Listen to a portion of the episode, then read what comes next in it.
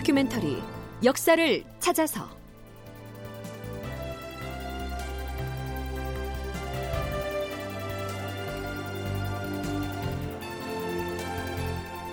제 738편. 통신사를 보낼 테니 외부의 수계를 포박해오라.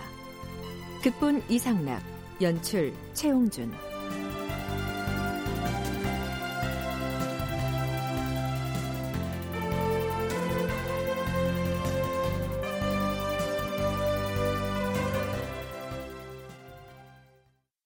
여러분 안녕하십니까? 역사를 찾아서의 김석환입니다.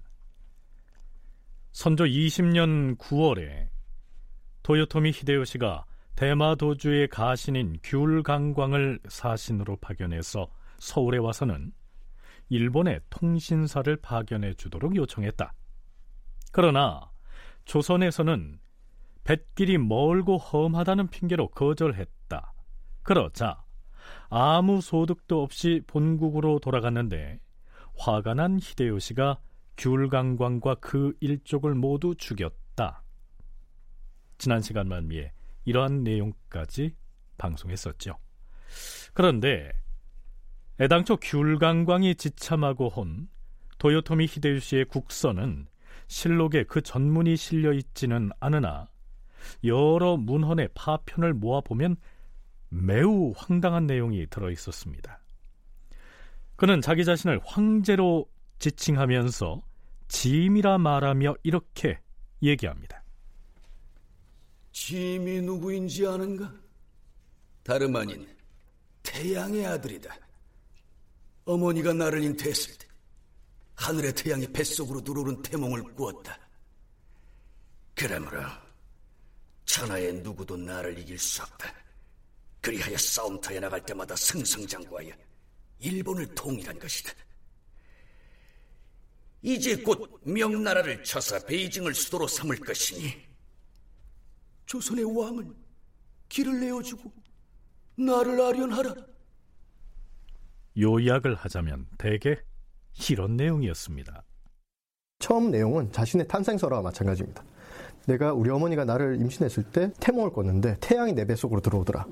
나는 이제 태양의 아들과 마찬가지란 말이죠. 그래서 내가 싸울 때는 승승장구했다. 아무도 내 적대가 되죠. 그래서 일본을 통일했다. 적수가 되지 못했다. 쉽게 통일하고 이제 내 양망을 펼치러 중국에 가고자 한다. 이런 내용이었습니다. 갈 때는 조선이 와서 나를 도와라. 정말 황당무계한 거죠. 전혀 예상치 못한 어, 이러한 국서를 받고 조선이 히데요시 의도를 몰랐을 일은 없을 것 같고요. 다만 히데요시가 명백하게 이제 명침, 명을 침략하겠다라고 내세우고 있었기 때문에 그래서 굳이 조선을 통과할까 이렇게 의심을 했던 것 같습니다. 조선이 어, 히데요시 야망에 대해서는 실현 가능성과는 별개의 문제라고 생각합니다. 고려대 코어 사업단 김경태 연구교수의 설명을 들어봤습니다. 자신을 영웅시해서 허황된 탄생 설화를 서두에 언급했기 때문에 명나라를 치겠다는 그의 호언장담도 역시 진지하게 받아들여지지는 않았겠죠. 그러나 김경태 교수가 언급한 것처럼 명나라를 치겠다는 히데요시의 야망은 결과적으로는 허풍이 아니었고요.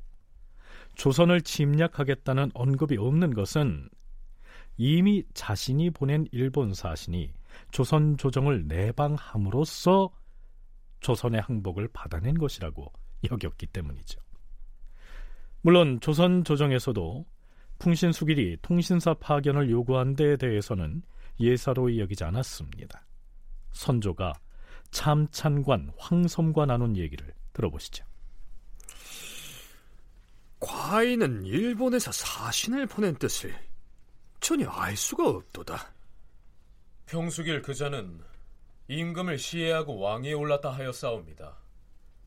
그러한 역적은 보이는 대로 목을 베어야 하옵니다. 어찌 용납하여 맞이할 수 있겠사옵니까? 바다 건너의 사납고 억센 위인들을 어찌 중국의 예의로서 대할 수 있겠사옵니까? 물론 그러하다. 그러나 그들이 와서 우리에게 통신사를 청하는 데는 반드시 그 속셈이 있을 터이니 그 실정을 파악해서 잘 처리하는 것이 좋을 것이다. 이번에 귤강광이라는 자는 볼품없고 무식한 무인으로서 예전에 우리나라의 대마도 사람이옵니다. 아, 대마도에도 문자를 해득한 승려들이 없지 않을 터이니 중을 보내서 우리에게 수호를 청하는 것이 좋을 터인데 왜 꼭 한낱 무사를 보냈겠는가?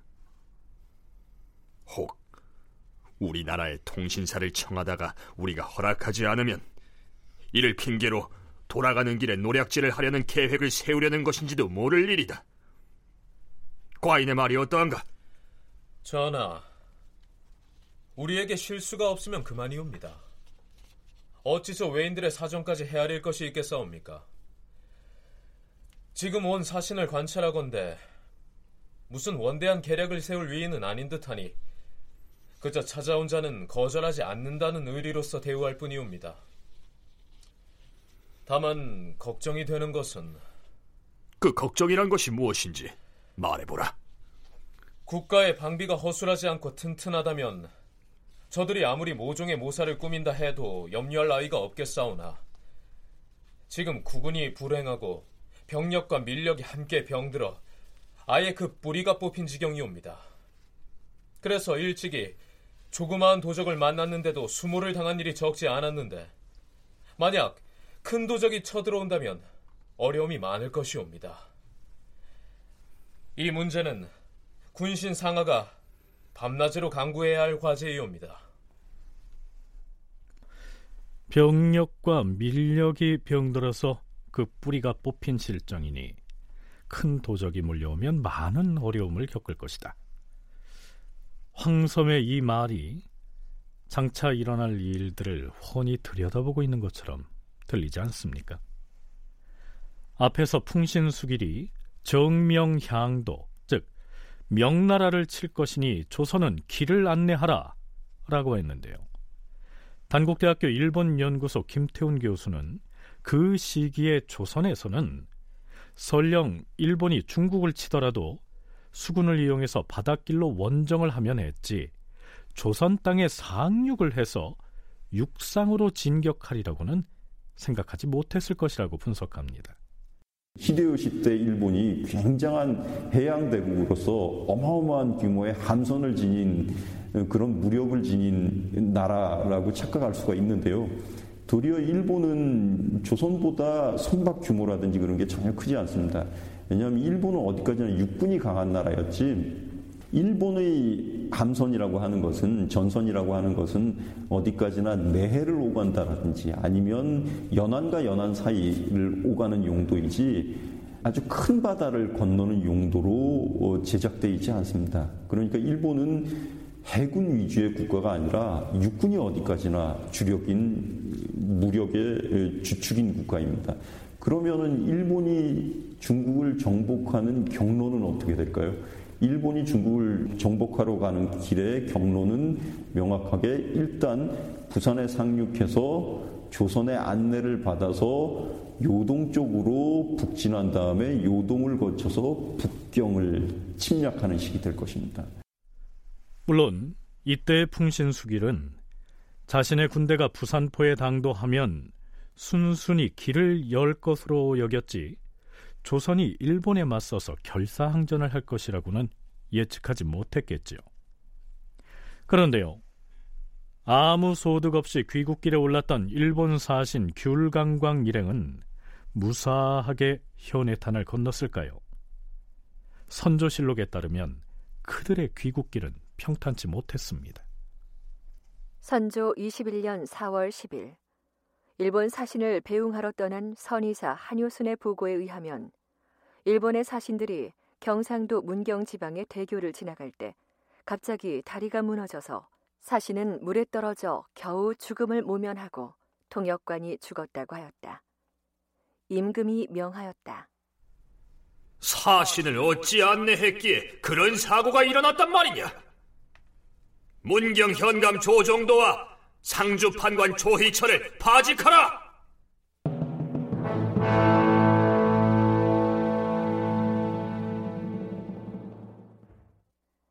열 이틀 뒤인 4월 22일 일본의 사절단을 특별히 호송하여 성주의 팔거현에 당도하였는데 그 접대가 형편없고 심지어 심부름하는 자도 없었다.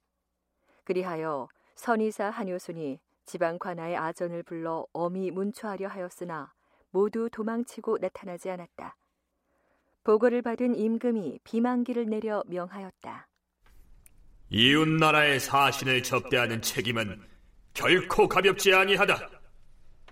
단단히 힘쓰고 엄격히 단속하여 털끝만큼의 미진함도 없이 국가의 정책에 부응해야 할진데 성주 관리들의 범죄는 지극히 해괴하도다. 그 지방 관아의 아전들을 잡아들여 그 죄를 추궁하라. 일본 사신 귤강광은 이러한 곡절을 겪으면서 겨우 바다를 건너 귀국했는데 지난 시간 말미에 소개했던 대로 조선 조정으로부터 통신사를 보내겠다는 응답을 받아오지 못했다고 해서 풍신수길이 그 일족을 모두 처형해 버렸으니까요. 뭐 그의 운명도 기구했다 하겠죠.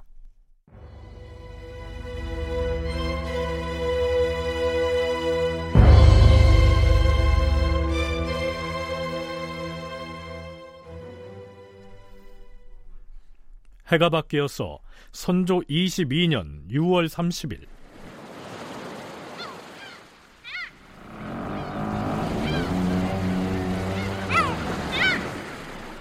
일본 사절단을 실은 배가 다시 부산포에 도착합니다. 이 사절단의 정사는 평의지인데요. 일본식으로는 소요시토시 혹은 소요시토모입니다. 그런데 이 사람의 이름이 평평할 평자 대신 마루종자를 써서 종의지라고도 기록되어 있기도 합니다. 종씨는요, 대마도주 가문의 성씨지요.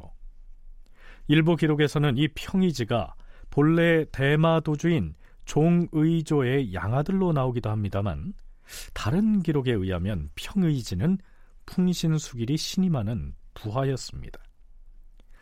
풍신수길이 이 평의지 즉 소 요시토시를 조선의 사절로 보낸 배경이 무엇이냐고요? 이렇습니다. 요시토모는 들으라. 지난번에 조선의 사신으로 갔던 다치바나 야스히로와 그 가족이 왜 죽음을 당했는지 알고 있느냐? 예, 장군. 조선에서 통신사를 데리고 오는데 실패했기 때문입니다. 그럼 어찌 해야 하겠느냐? 기필코 통신사를 데리고 귀국하겠습니다. 그런데 지난번에 조선 왕이 무엇 때문에 통신사를 보낼 수 없다고 써보냈는지는 알고 있느냐? 그, 그것은 잘 모르겠습니다, 장군. 수로를 잘 몰라서 보내지 못하겠다고 하였다. 백기를 잘 모른다고 했어. 그럼 이번에는 수로를 잘하는 사람을 사신으로 보내야 조선의 통신사와 함께 대마도를 거쳐서 일본에 올 것이 아니겠느냐? 아, 그런데 저는 대마도 출신이 아니어서 조선을 왕래하는 수로를 잘 모르겠는데 이런 멍청한 놈을 봤나? 조선에서 수로를 잘 모른다고 한 것은 핑계에 불과해. 그들은 쓰시마로 오는 백기를 누구보다 훤히 알고 있으니 너는 몰라도 상관없다. 그 대신 조선에 가서는 네 신분을 대마도주의 양아들이라고 하여라. 내가 이번에 대마도주를 갈아치우고 너를 도주로 임명할 것이다. 대마도주의 양아들이라면 당연히 수로를 잘 알 터이니 조선에서 이번에는 물길을 잘 몰라 통신사를 못 보내겠다는 핑계를 대지는 못할 것 아니겠느냐? 그리고 이름도 대마도주 가문의 성씨인 종씨를 써서 종의지라고 하여라. 알겠느냐, 요시토모? 명심하겠습니다, 장군. 이렇게 된 내막입니다. 그럼 여기서 잠깐. 히데요시가 지난번에 조선의 사신으로 왔던 귤강광을 그의 가족까지 죽인 것은 혹시 통신사를 일본으로 부르고야 말겠다는 자신의 결의를 조선 조정에 내보이기 위함이 아니었을까요? 김태훈 교수의 견해는 이렇습니다. 아, 히데요시가 귤강강을 죽인 것은 조선에 대한 메시지라기보다 일본 내부에 던지는 메시지였을 것입니다. 그 전쟁은 최소한 기록상에는 히데요시가 어, 일으키고자 하는 전쟁은 일본 권력층 내에서는 반대가 훨씬 더 많았다고 합니다. 국가 전체의 전력을 동원하다시피 해서 수십만의 군대를 조직화하고 기르고 목숨을 바쳐서 세계 최강국을 향해서 도전하는 전쟁입니다. 그러면 그 전쟁이 히데요시 계획대로 수행되기 위해서는 어떻게 해야 되느냐? 조선이 협조하고 조선을 관통해서 북상하면서 요동까지 올라가고 북경을 침공하는 식으로 전쟁이 전개돼야 되는데 그 첫 단계부터 삐걱거리기 시작하는 것이죠. 풍신수길이 사신을 무자비하게 처형한 것은 일본 내부에 던지는 메시지의 성격이 더 강하다는 겁니다. 자, 그건 그렇고 풍신수길이 두 번째로 보낸 사절단의 정사가 평의지라면 그 외에 부사격으로 함께 온 또 한 사람은 현소, 일본 발음으로는 겐소라고 하는 승려였습니다. 사절단의 규모는 모두 25명이었는데요. 선위사로 임명돼서 그들을 부산포에서 맞이한 사람은 이덕형이었습니다. 오성과 한음으로 잘 알려진 바로 그 한음 이덕형이죠. 이덕형은 이 사절단에 대해 조정에 서장을 올려서 이렇게 보고합니다. 전하, 대마도주의 차남을 자처하는 종의지와 승려 현소 등 25명이 부산에 들어왔사온데 진상품으로 안장을 갖춘 말 한 필과 잔물 등을 가지고 왔사옵니다. 이 사신이 말하기를 이번에는 오직 통신사를 청하기 위해 나왔다라고 하였사옵니다. 그리고 열흘 뒤에는 다시 조정에 서장을 보내서 이렇게 고합니다. 전하, 대마도 도주가 특별히 보낸 선박 별견선이 뒤이어 부산포에 입항하였사온데 공작새 한 쌍을 보내왔사옵니다. 찰방 이의정을 시켜서 절차에 따라 서울로 보내도록 하였사옵니다.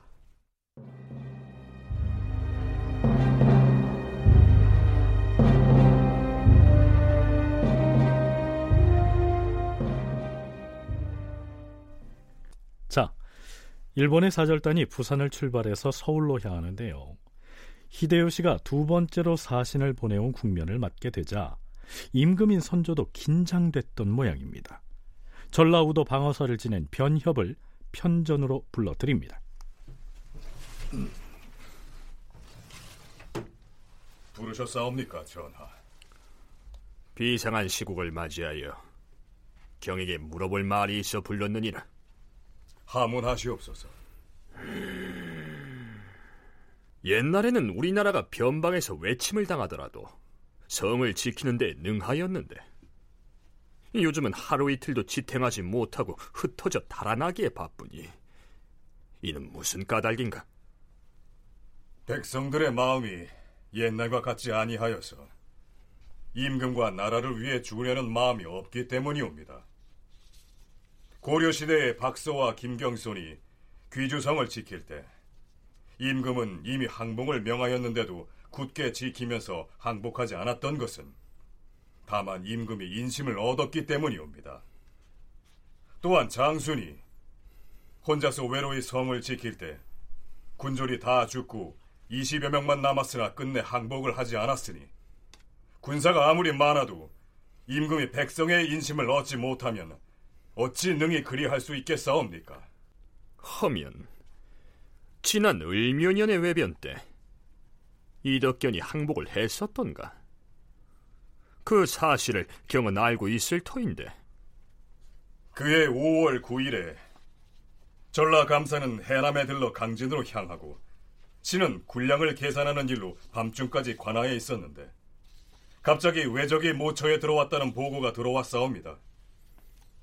감사가 정예병을 뽑아 달량을 구원하라고 하기에 신이 백여 명을 거느리고 출발하다가 길에서 가리포에 배 만드는 사람을 만났는데 그가 말하기를 외적에게 생포되었는데 그들이 배에 오르게 하더니 무기들을 구경시키고 나서 놓아주었다라고 하였사옵니다. 신이 병마 절도사에게 고하기를 가리포와 어란과 달량이 위태롭게 되었으니 급히 군사를 나눠 구원해야 한다고 하니 병마 절도사가 신으로 하여금 어란을 구원케 하였사옵니다.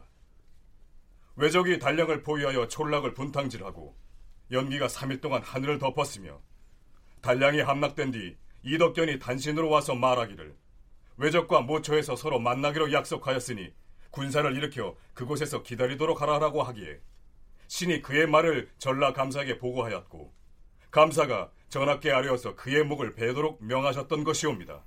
아하, 그랬었던가. 그때 외적이 얼마나 되었는가? 배 이른 척에 군사가 약 6천 명쯤은 되었사옵니다.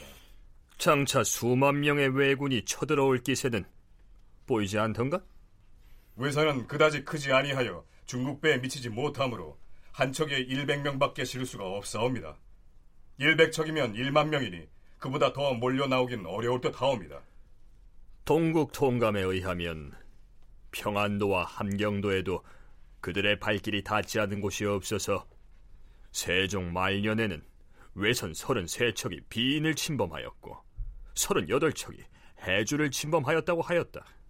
그때에는 외인들이 우리나라의 해로를 잘 알고 있었으므로 그러하였지만 지금은 해로를 알지 못하기 때문에 충청도까지는 능히 들어오지 못할 것이옵니다. 그렇지 않다.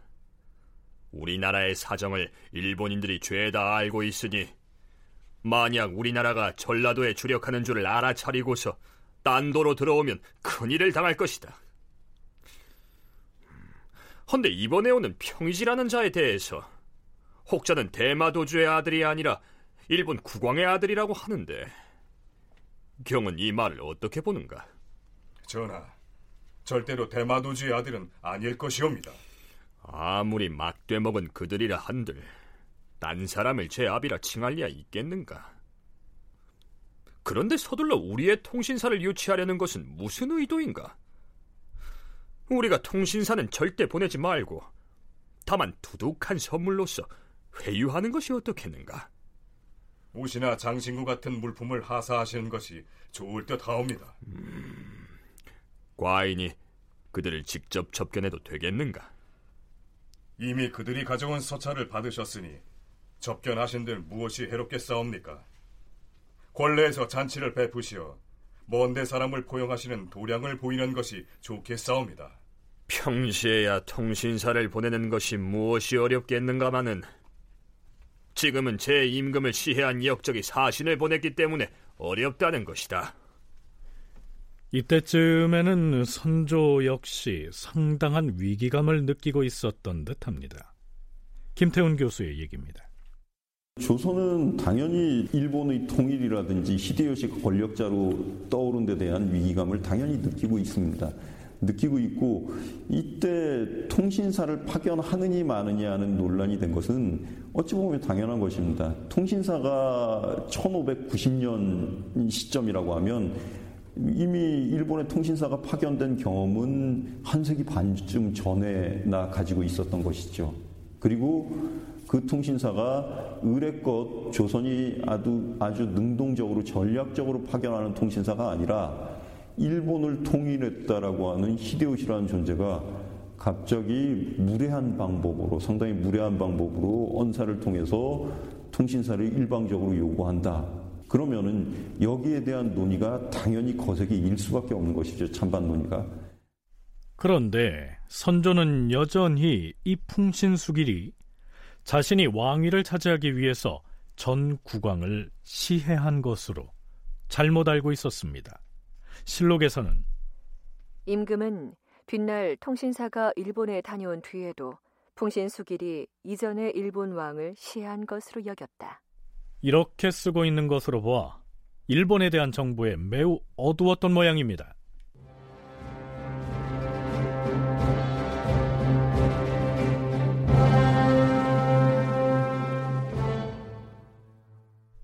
문제는 경계해야 할 대상이 남쪽의 일본만이 아니었다는 사실입니다. 북방의 여진족 역시 조선을 위협하고 있었죠. 우리 프로그램 제 725편에서 번호, 즉 조선에 귀화한 여진족 이탄계가 반란을 일으켰던 내용을 방송한 적이 있었죠. 그런데 풍신수길이 조선에 사신을 보냈던 이 시기에 이르면 여진족이 강성해져서 조선의 편이 돼서 국경을 지켜주던 이른바 번호들을 모두 다 여진족이 끌어가 버렸다는 것이죠.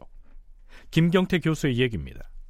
이런 사람들이 어떤 것을 하느냐. 조선이 이제 번호를 통해서 북방을 관리하는, 직간접적으로 관리하는 체제였는데, 번호를 다 끌어가 버리는 거죠. 그러니까 조선과 이러한 거대 세력이 직접 맞부딪히게 되는 과정이 발생하고 그래서 충돌들이 많이 발생하게 됩니다. 니탄계 난도 그랬고 그러니까 이제 조선에서도 더욱 많은 어떤 국방 태세를 북방에 취해야 되는 것이고 그래서 이키 유명한 신립 이일 이순신 등도 그리고 그 외에도 임진왜란 활동했던 유명 장수들은 모두 북방의 경험을 가지고 있습니다. 임진왜란 직전까지. 이 무렵 조선이 북방에서 여진족에게 낭패를 당한 대표적인 사건이 바로 선조 20년에 일어났던 녹둔도 사건입니다. 녹둔도가 어떤 섬인지 알아보죠. 녹둔도는 함경북도 선봉군 조산리에서 약 4km 거리에 있는 작은 섬이다. 그런데 두만강 상류의 모래가 유속에 밀려 내려와 녹둔도와 그 대안 사이에 퇴적하여 육지와 연결되었다.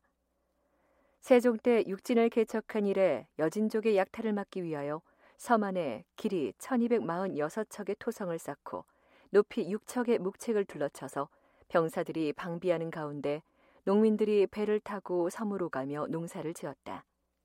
농민들은 상주하는 것이 금지되었고 파종기와 추수기에 한해서만 출입이 허가되었다. 이러한 섬이었는데요. 선조 20년 10월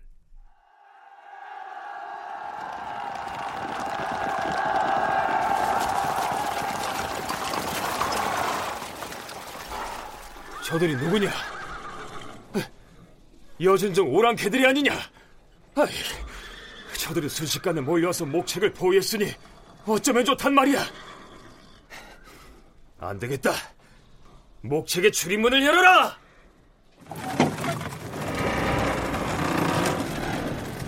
나가 싸워라!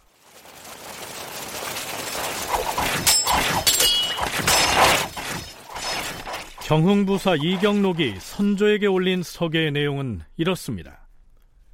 전하, 북방 병마사 이리 아래옵니다.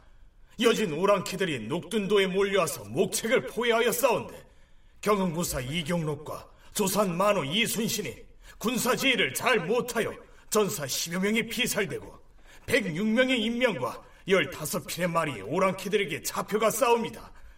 이경록과 이순신은 국가에 욕을 끼쳤으므로 이곳 관아에 옥에다 일단 가두어 싸웁니다. 이때 옥에 갇힌 이순신이 바로 임진왜란의 영웅, 바로 그 이순신입니다. 이 일로 이순신은 패전의 책임을 지고 백의종군해서 여진족을 물리치는 전투에 나섰던 것이죠.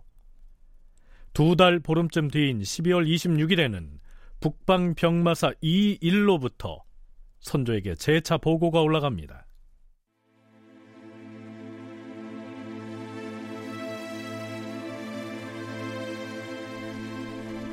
전하, 지난번 녹등도의 전투에서 힘껏 싸우다가 전사한 사람은 신극제, 오협, 임경번 등 11명이옵니다. 신이 달려가서 재단을 설치하고 제사를 지낼 때 향수로 시신을 목욕시키며 자세히 살펴보니 오형은 얼굴이 가로로 잘리고 목돌미 왼쪽도 비스듬히 절단되었으며 등에는 화살이 꽂혀 있었습니다. 임경번은 왼쪽 겨드랑이에 화살을 맞았고 얼굴에도 화살을 맞아 싸웁니다. 삼가 살피건대 녹둔도가 함락될 적에 군인과 백성들은 한결같이 모두 바람에 쓰러지듯 속수무책으로 잡혀간 사람이 여러 사람이었사옵니다. 오직 오형 등 열한 명만이 모두들 용맹스럽고 날랜 군사로서 온몸으로 적의 칼날을 막으며 죽을 때까지 항전하여 싸웁니다. 여러 대의 화살을 몸에 맞기도 하고 칼날에 얼굴이 베어지기도 하였으며 심지어는 머리가 잘리고 눈알이 뽑혔지만 끝까지 무릎을 꿇지 아니하였사옵니다. 피가 전장을 뒤덮었고 뼈가 모래와 자갈반 위에 널려 싸웁니다. 충성을 다해 목숨을 바쳐 싸운 의거는 너무나 늠름하여서 기를 만하니 이들에게 특별히 은전을 내리시옵소서.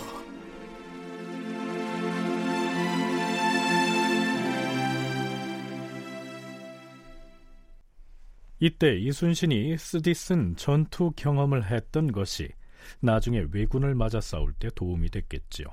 김경태 교수의 얘기 이어집니다. 녹둔도를 관리하다가 소수로 관리했습니다. 녹둔도라는 것은 원래 진영에서 약간 거리가 떨어져 있었고요. 근데 거기서 이제 농사를 짓고 백성들을 관리하는 임무를 가지고 갔었는데 이를 방어할 군사들이 사실 좀 약한 상태였다라고 보고 있습니다. 그러나 여진족들이 거기를 한참 노리고 있다가 이제 공격을 했고 이제 좀 중과부적으로 당했던 손상이 있었던 거죠. 그러나 이제 결론적으로는 이제 몰아내는데 성공했는데 어쨌든 손상이 있으니까 예, 장수로서 이제 처벌을 받았다. 그러나 이제 곧 이제 좀 회복됐다. 이렇게 지금 사료로는 그렇게 접근할 수 있습니다. 이러한 일이 있었던 것이죠.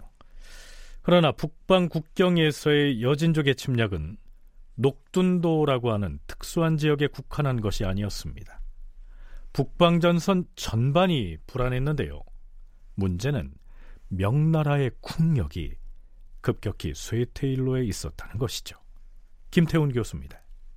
명으로 보자면 만력제식인데 만력제라는 황제는 집권 초반에는 대내적인 개혁을 해나가면서 상당히 개혁군주로서의 면모를 보이기도 합니다만 명은 이때는 결국 국가의 수명이 다 돼서 확연한 쇠퇴증을 보이던 때입니다.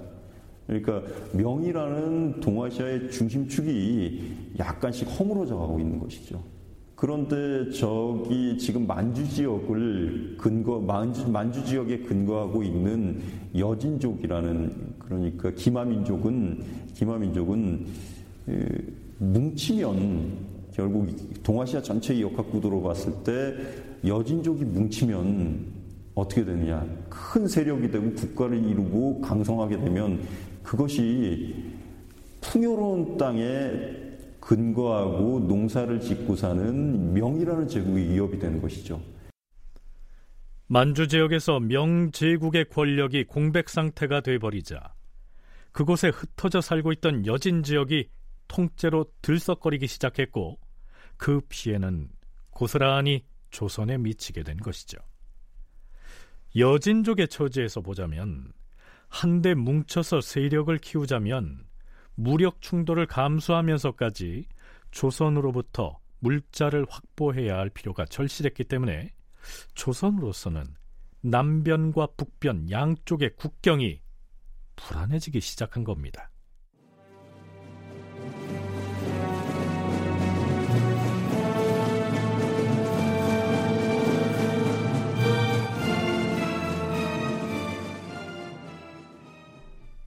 임금인 선조는 일본에 통신사를 보낼 것인지 말 것인지를 여전히 주춤거리고 있었고 조정의 신료들의 의견도 분분했습니다. 그 중에서도 한결같이 일본에 통신사를 보내야 한다고 강력하게 주장한 사람이 있었습니다. 홍문관 전적 허성이었습니다. 허성은요 유명한 소설가인 허균의 형이자 여류 시인인 허난설원의 오빠였죠. 전하, 지금 대처를 잘 못하면 싸움이 계속 일어나서 변방이 불안할까 염려되오니 백성을 위한 계획을 세우지 않아서는 아니되옵니다. 저들의 악행이 우리에게 무슨 상관이 있겠사옵니까? 신의 생각에는 그들과 교빙을 하는 것도 괜찮다고 여기옵니다.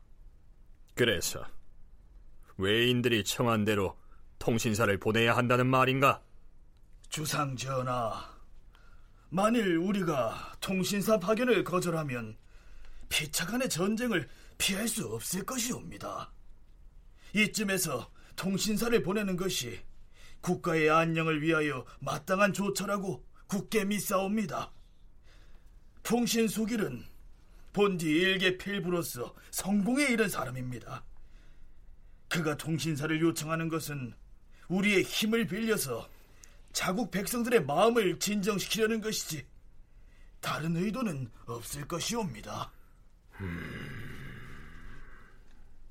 그대의 말 뜻은 과인이 충분히 알았도다. 전하, 드릴 말씀이 또 있사옵니다. 말해보라.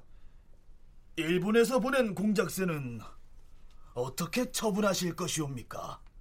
어떻게 처리하기를 바라는 것이냐? 이를테면 전하께서 일본 사신에게 성인은 가상하나 진금기수 즉 진귀한 새나 기이한 짐승을 과인은 좋아하지도 않을 뿐더러 또한 우리나라의 물과 토양에도 맞지 않으니 되돌려 보내노라 이렇게 말씀하시면 어떻게 싸웁니까? 우리나라에는 노하기를 만한 곳이 없사옵니다. 음, 듣고 보니 그 말이 매우 마땅하다. 과인도 그렇게 생각하고 있다. 과인이 장차 외부와 의논해서 처리할 것이다. 자, 이제는 일본에 통신사를 보낼 것인지 말 것인지를 결정해야 할 때가 온 것인데요.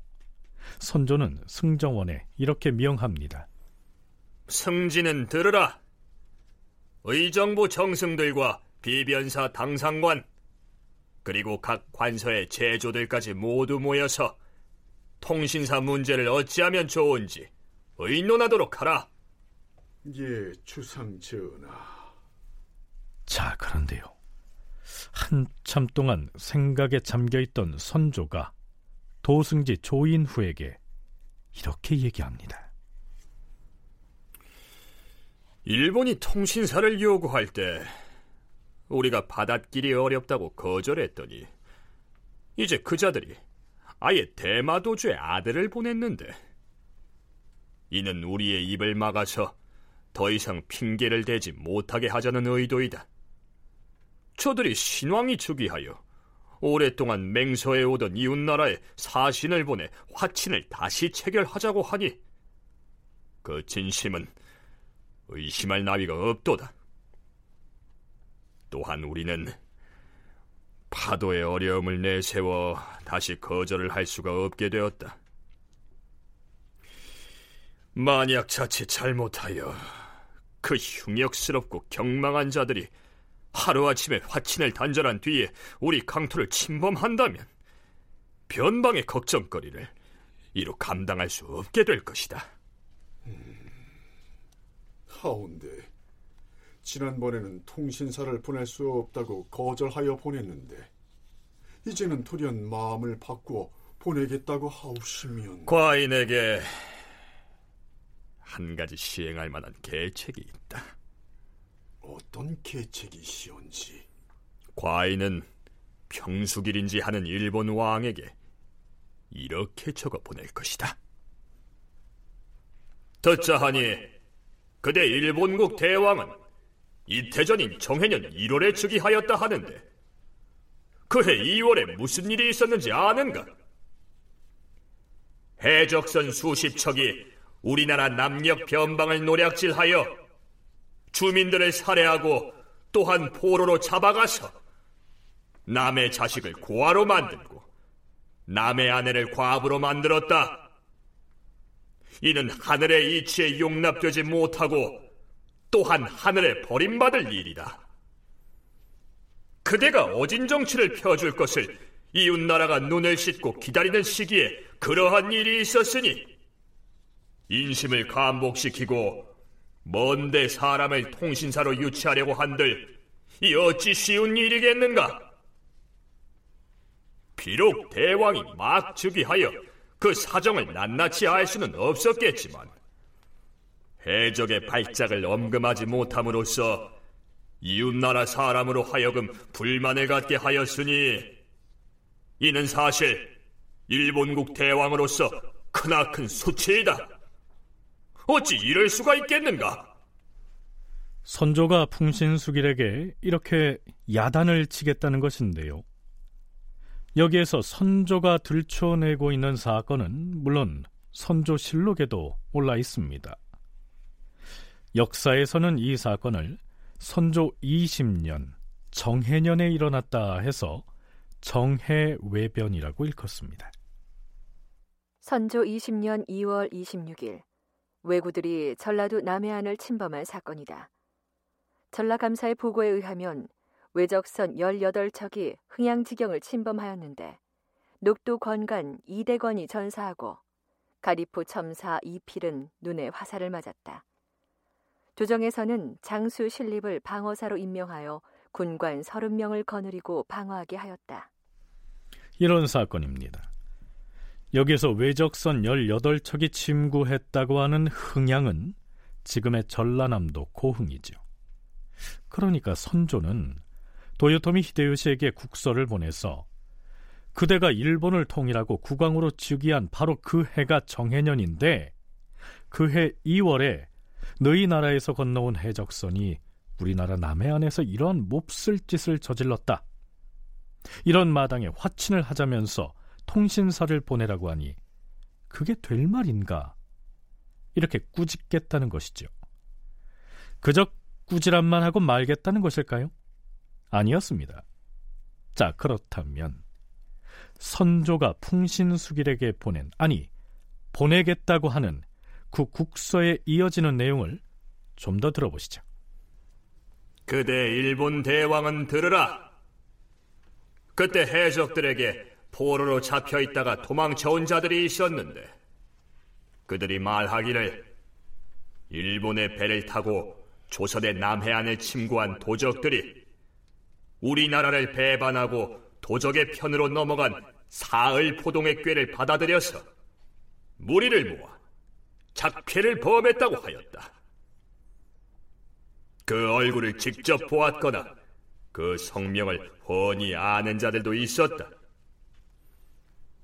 일본국 대왕이 만약 신이로서 우리 조선과 설린 관계를 돈독히 하려면 그 해적선의 우두머리와 조선인으로서 일본으로 도주한 사흘 포동 그리고 당시의 노략질에 가세한 도적 네다섯 명을 포박하여 보내고 또 그 전후에 포로가 된 우리 백성을 모두 되돌려 보낸다면 일본국 대왕의 처사가 광명정대하고 매우 훌륭하다 여길 것이다. 그렇게 해준다면 과인이 의당 사신에게 국서를 주어 보내 성의를 표할 것이고 파도의 험악함과 도로의 어려움을 마다하지 아니할 것이다. 그렇게 된다면야 두 나라 사이에 마땅히 정성과 신의가 교통할 수 있지 않겠는가? 우리 사신을 일본에 유치시키려면 그때 도적들을 묶어 보내고 잡혀간 백성들을 되돌려 보내야 할 것이다. 자, 이해하시겠지요? 정해 외변 때 일본에서 배를 타고 온 도적들이 남해안을 노략질해서 사람을 죽이거나 포로로 잡아갔는데 그때 일본 도적들의 길잡이 노릇을 했던 사람이 바로 조선인으로서 도적편에 가담을 했던 사을포동이라는 얘기입니다. 이 사을포동은 다른 말로 사화동이라고도 불립니다. 뭐 어찌됐든 선조는 그 사람이 조선에 반역을 하고 일본으로 도망쳤으니 잡아서 보내고 일본인 도적들도 포박해서 보내라. 또한 그 이전에 왜구들에게 잡혀간 포로도 함께 보내라. 이렇게 해준다면 내가 통신사를 일본에 보내겠다. 이렇게 조건을 내걸겠다는 것이죠. 자, 김태훈 교수의 얘기 들어보시죠. 반민사동 등 116명을 6명을 이제 송환하는 조치를 스시마에서도 취하게 되는데요. 어, 이것을 요구하였던 이유는 어, 통신사 요구를 거부하기 위한 명분 만들기로 활용되었던 것은 전혀 아닙니다. 도리어 통신사는 파견할 것인가 말 것인가는 그 자체로서 굉장히 중요한 사안이었죠. 그러니까 도리어 통신사 문제도 통신사도 어느 정도 어, 파견적으로 가닥을 잡아 나가면서 현안이 돼 있던 이제 사화동 등 반민의 송환 문제를 같이 해결하는 어떻게 보면 전략적으로 성공과 실패로 나누기에는 좀 무리가 있습니다만 그래도 어, 잘 구사한 전략, 예, 외교 전략이라고 할 수 있는 대목입니다, 돌려. 자, 선조의 이러한 외교 전략은 성공할까요? 아니 그 전에 실제로 그런 내용의 서찰을 작성해서 풍신수길에게 보내게 될까요?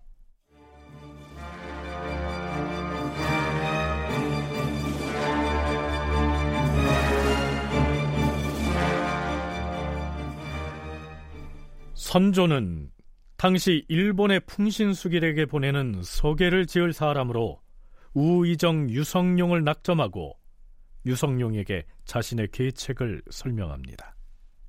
장덕궁 선정전 여러 날 동안 경을 만나지 못하였더니 그 사이에 과인의 허물이 점차 많아졌도다.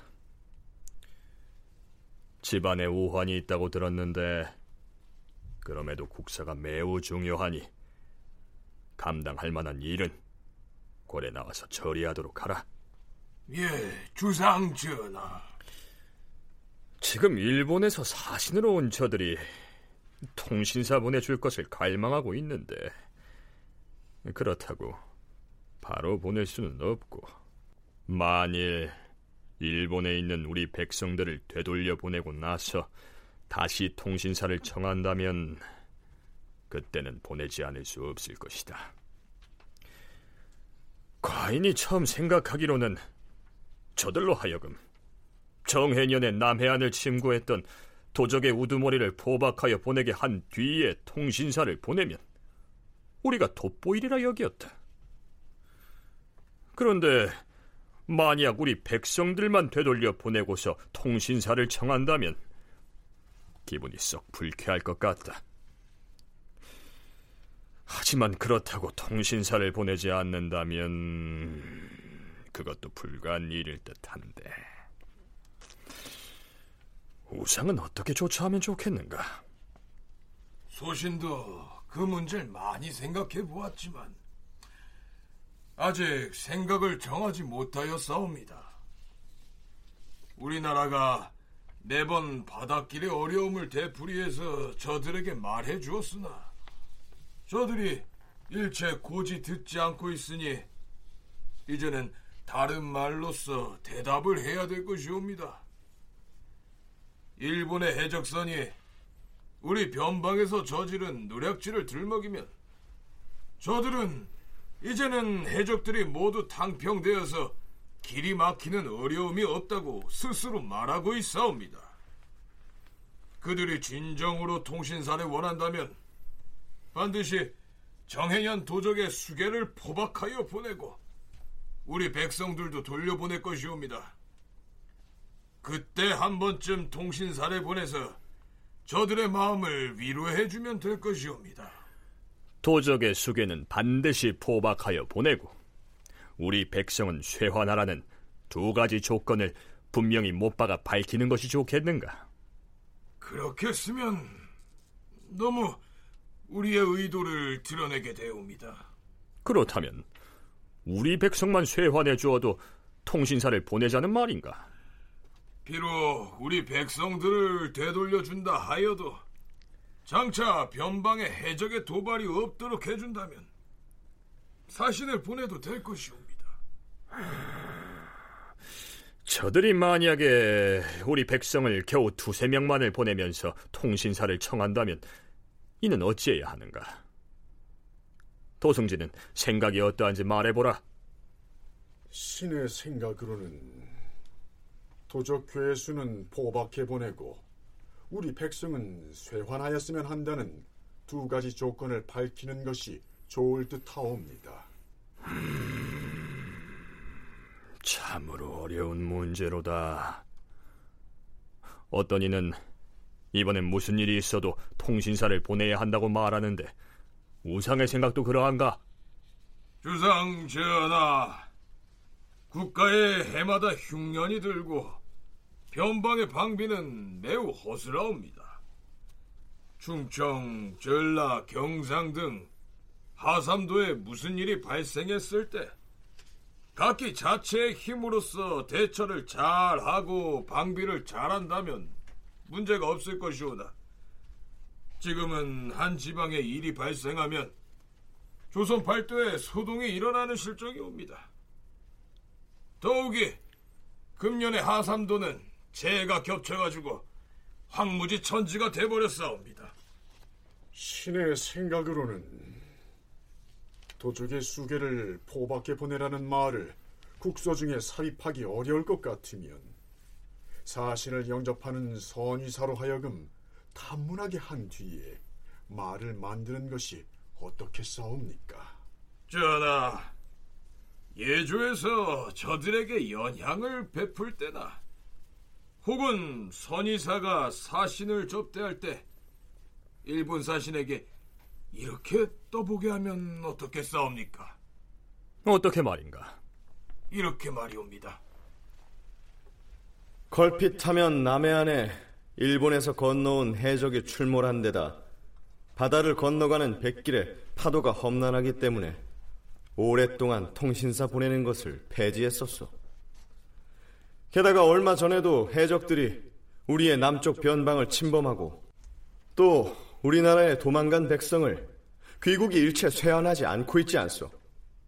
그러한데도 이제 해적들이 탕평되어서 백길이 안정되었다고 할 수 있겠소? 지금 만약 그 해적의 수계를 포박해서 보내고 우리의 백성을 빠짐없이 되돌려 보낸다면 아마도 우리 주상 전하께서도 통신사 문제를 잘 처리할 수 있을 것이요.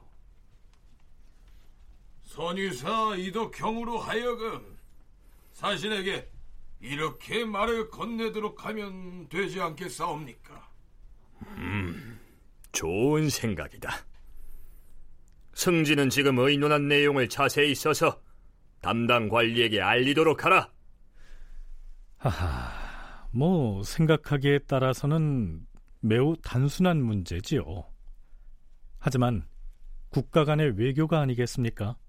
아마 결정이 쉽지 않았던 모양입니다.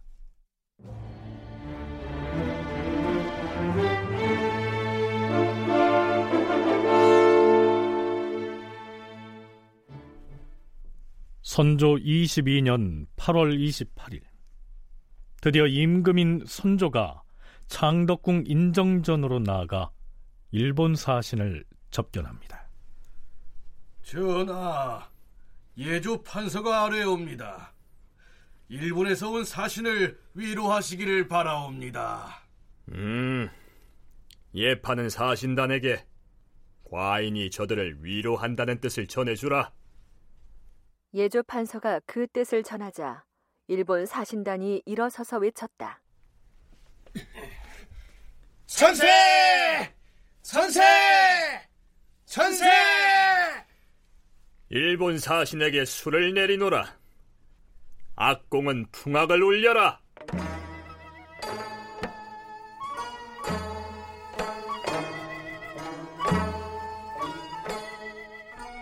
자, 그러면 일본에 가서 도적의 수계를 포박하고 조선에서 도망친 반역자 사울포동 등을 쇄환하는 문제는 어떻게 됐을까요? 결국 일본 사신 평의지가 나서서 이렇게 말합니다. 조선국 국왕 전하, 승려 겐쇼는 조선에 남아있고 신은 일본으로 건너가서 전하께서 요구한 자들을 포박해서 쇄환해 오겠사옵니다. 그리하라. 다큐멘터리 역사를 찾아서 다음 주 이 시간에 계속하겠습니다.